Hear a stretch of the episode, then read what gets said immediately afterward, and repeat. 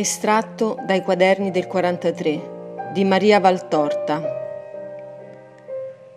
31 maggio, immediatamente dopo la Santa Comunione. Dice Gesù, sai perché ti impressioni anche di un'inezia e non vorresti commetterla? Perché io sono in te. Dove sono io non vi può essere sussistere nulla che abbia neppure le più lontane parentele con l'impuro. La sensibilità di un'anima data a me è tale che la più esigua ragnatela di male le è pesante, insopportabile, ripugnante, più di un mare di fango a chi non è con me. Ma questo non per merito dell'anima, unicamente perché là sono io il merito dell'anima, se mai c'è, è uno solo, quello della sua buona volontà di tenermi e tenersi in me. Ricordalo e non ti gloriare di quello che non è tuo, ma è mio. Umiltà sempre, se io devo agire. Agli occhi del mondo tu sei candida come neve alpina, ma agli occhi miei sei ancora bigia per la polvere che ti ricopre. Com'è formata la polvere? Di particelle così minuscole che ad occhio nudo non si vedono, ma tante messe insieme fanno uno stato grigio che offusca e sporca le cose. Non occorre avere addosso i massi per morire di soffocazione o per apparire brutti. Anche un mucchio di polvere può uccidere per asfissia e abbruttisce sempre.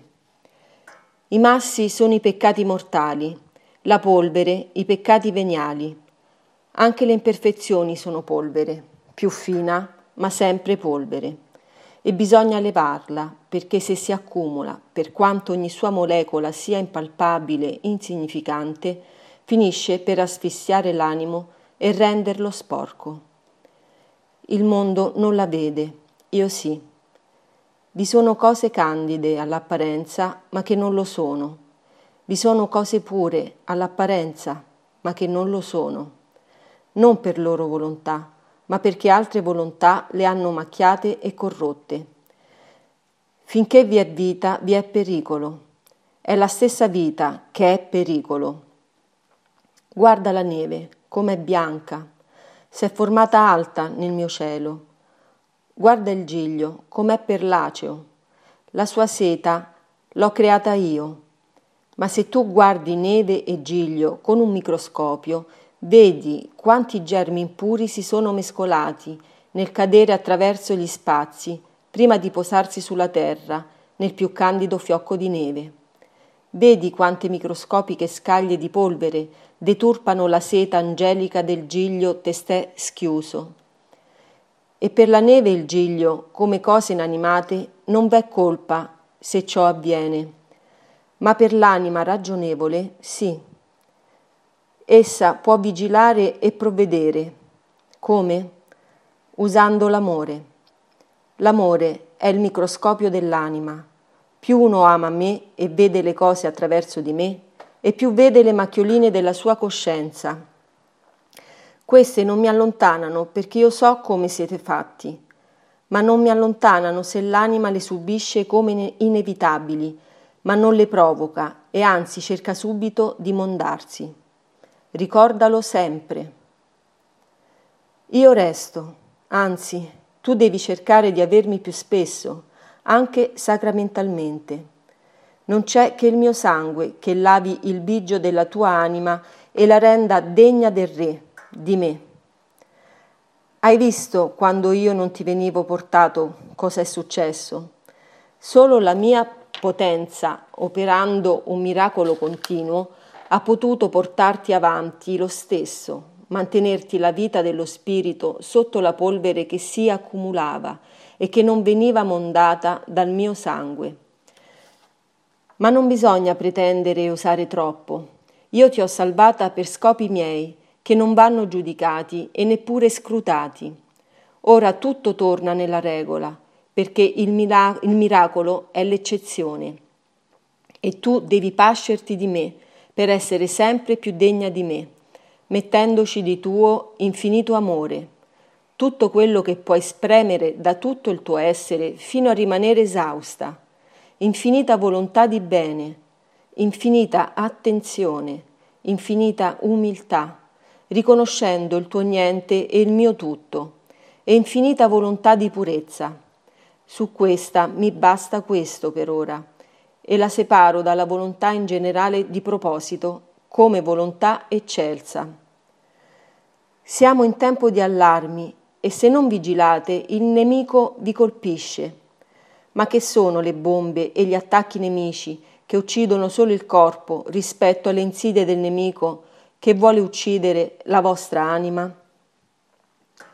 Quell'anima che io ho ricomprata a prezzo di un dolore e di un sangue che non hanno prezzo. Monta sul mio monte, afferrati alla mia croce e vigila per te, su te, su molti e prega. Io ti amo e l'ilarità che senti in te è la prova del mio amore e che tu mi accontenti abbastanza. Quando io sono in pace con un cuore, do pace e gioia. Questo è il segno. Riguardo al futuro, cosa vuoi sapere, povera anima?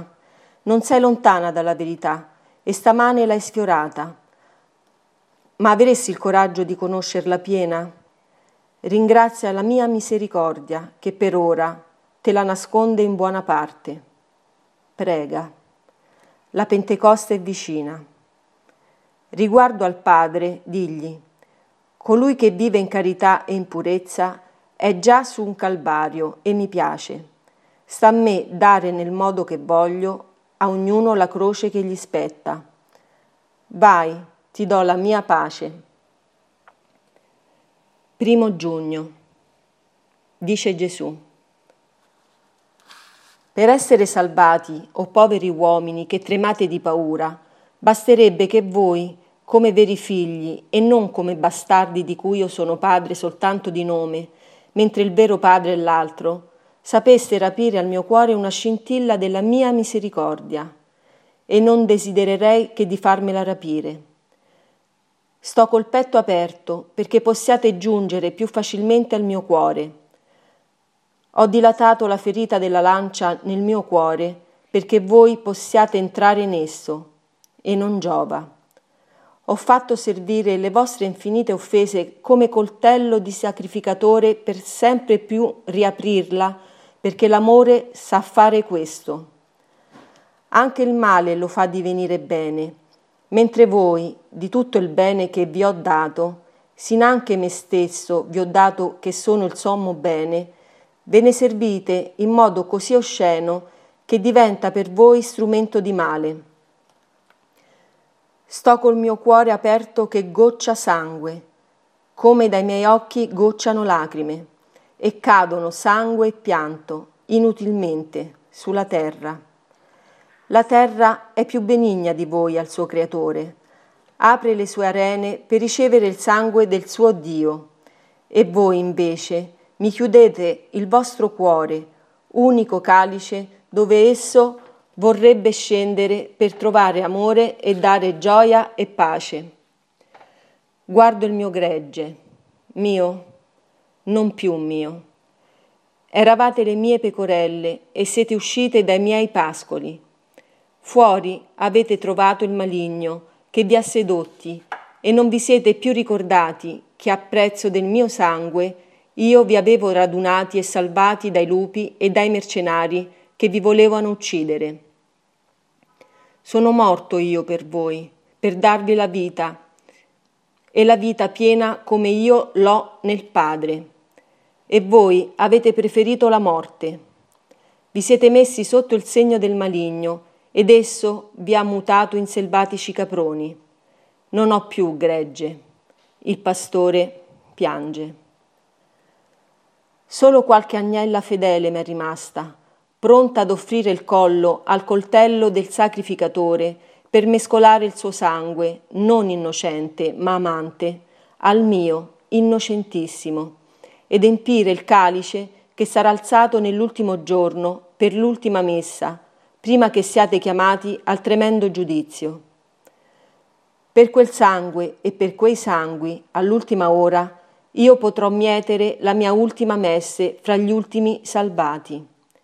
Tutti gli altri serviranno da strame per i riposi dei demoni e per ramaglia nell'incendio eterno.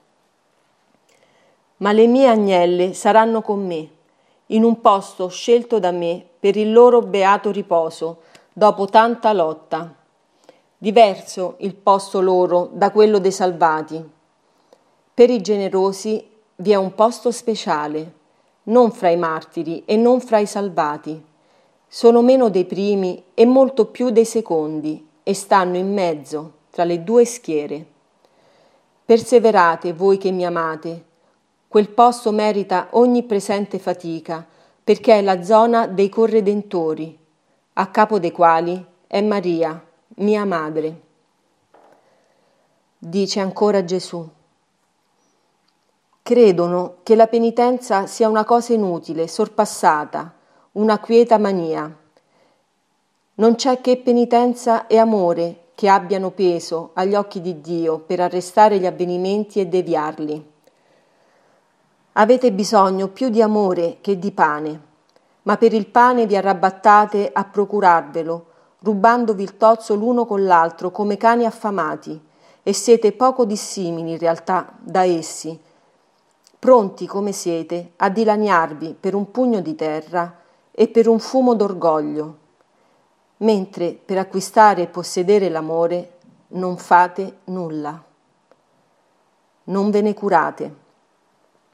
Ma sapete, o oh disgraziati, cosa fate trascurando l'amore? Perdete Dio, il suo aiuto in terra, la sua vista in cielo. Cosa devo fare per farvi capire questo se i miei flagelli non bastano, se le mie bontà non servono? Come devo fare per far scendere il Paraclito? In quale forma? Perché vi investa e vi salvi?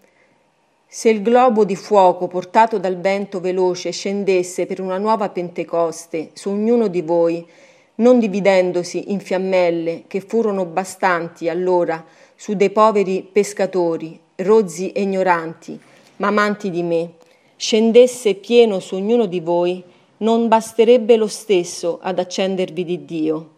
Prima dovreste sgombrare l'anima dai vostri falsi dei e non lo volete fare perché li preferite a me, Dio vero. Siete perduti se un miracolo non si compie. Volgetevi e pregate l'amore.